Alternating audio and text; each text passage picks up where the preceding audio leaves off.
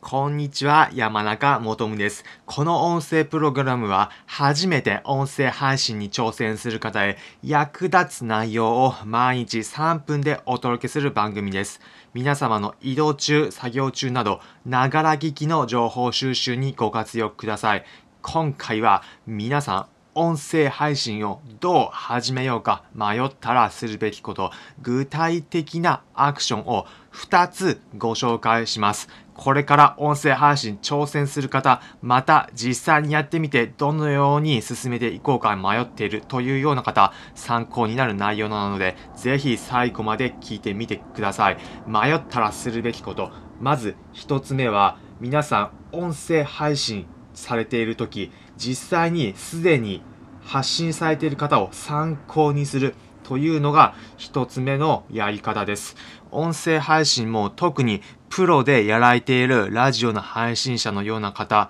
だけではなく、イメージするのであればセミプロのような方、例えば音声配信のサービスを使って個人で配信しているような方というのを参考にしてみてください。これおそらく仕事でも共通するかというふうに思います。皆さんも組織で例えば会社員で働かれている方であれば社長のやり方を参考にするというのもあるかもしれませんがそこまでだとどうしても自分との距離感が離れているので身近な上司だったりのやり方を参考にするこれと近いイメージです。すでに音声配信の分野において個人で何かしら配信して配信者数を増やしたりだったりだとか配信の視聴回数を増やしているというちょっとしたいわゆる先輩にあたるような方を真似してみるというような参考の仕方です。私もこれを実際に取り組んできました。えー、具体的な、えー、この方の音声配信参考にしているという方を何名か挙げさせていただきます。えー、音声配信サービスのボイシーという中で発信されている、えー、ワーママハルさんという方、この方主に、えー結婚後、育児と、えー、子育てとお仕事を両立されている方向けに発信されている方なんですが、その方の話の段取り、構成というのを聞いて学びさせていただいております。また、同じく、ボイシーでの DJ のびーさんという方、こちらは経済ニュースを毎朝、えー、欠かさず配信されている方なんですが、この方も配信の構成などを参考にさせていただいております。まあ、こういった個人で取り組んでいる方を参考にするというのが一つのやり方としてあります。もう一つ、どうしようか、音声配信進めるときに迷っている方、おすすめのポイント、もう一つ、二つ目が、相談してみるということです。音声配信の分野においても、実際に取り組まれている方にどういうふうにやっているのか、ちょっと聞いてみるということです。お仕事の、中でも、ま先輩の中にちょっとすいません、ここのところ聞いてもいいですかだったり聞くようなイメージです。音声配信でも、すでにされている方で質問を待ち受けていますなどというふうに募集されている方いると思うので、そういったところにちょっとこういうふうなこと悩んでるんですけどどうですかねみたいに聞いてみるという形です。また音声配信のコミュニティなどもあるので、そっちのところでちょっと入ってみて質問するということもより深く気になれば、えー、具体的に皆さんの問題解決につながる行動になるのかなというふうに思います。まあ、ちなみに、どういうところに相談すればいいのかなというふうに悩んでいる方もいらっしゃるかもしれません。えー、まあ、一つ、そういった場合、私も今現在、音声配信半年ほど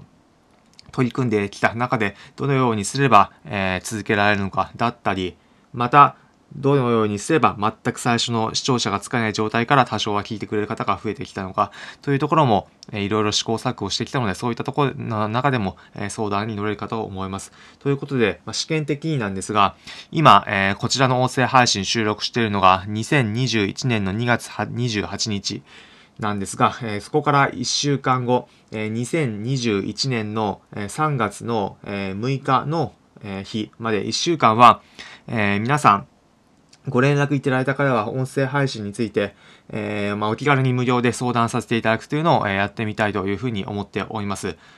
えー、今こちら音声聞いてる中で、例えば、スタンド FM でで聞いてくださってる方であれば、レター機能などをいただければ、えー、ご相談乗らせていただきますし、まあ、他にも Twitter でも、えー、とお待ちしております。DM 開放しているので、えー、山中もとむで Twitter で検索していただければアカウント出てきますので、そちらにお気軽にお問い合わせいただければというふうに思っています。ということで、今回は音声配信をどう始めようか迷ったらするべきことというテーマでご紹介しました。具体的に2つのアクションです。一つはすでに音声配信されている方の参考にしてみる。ポイントはちょっと自分の先に配信しているような方ですね。個人でやられている方を参考にしてみること。ということ。で二つ目が、えー音声配信に関して相談してみるということ。この2つを具体的アクションとして紹介しました。今回の内容参考になったという方は、いいねの高評価、またこの音声プログラムのフォローもお願いします。この音声プログラムは初めて音声配信する方へ役立つ内容を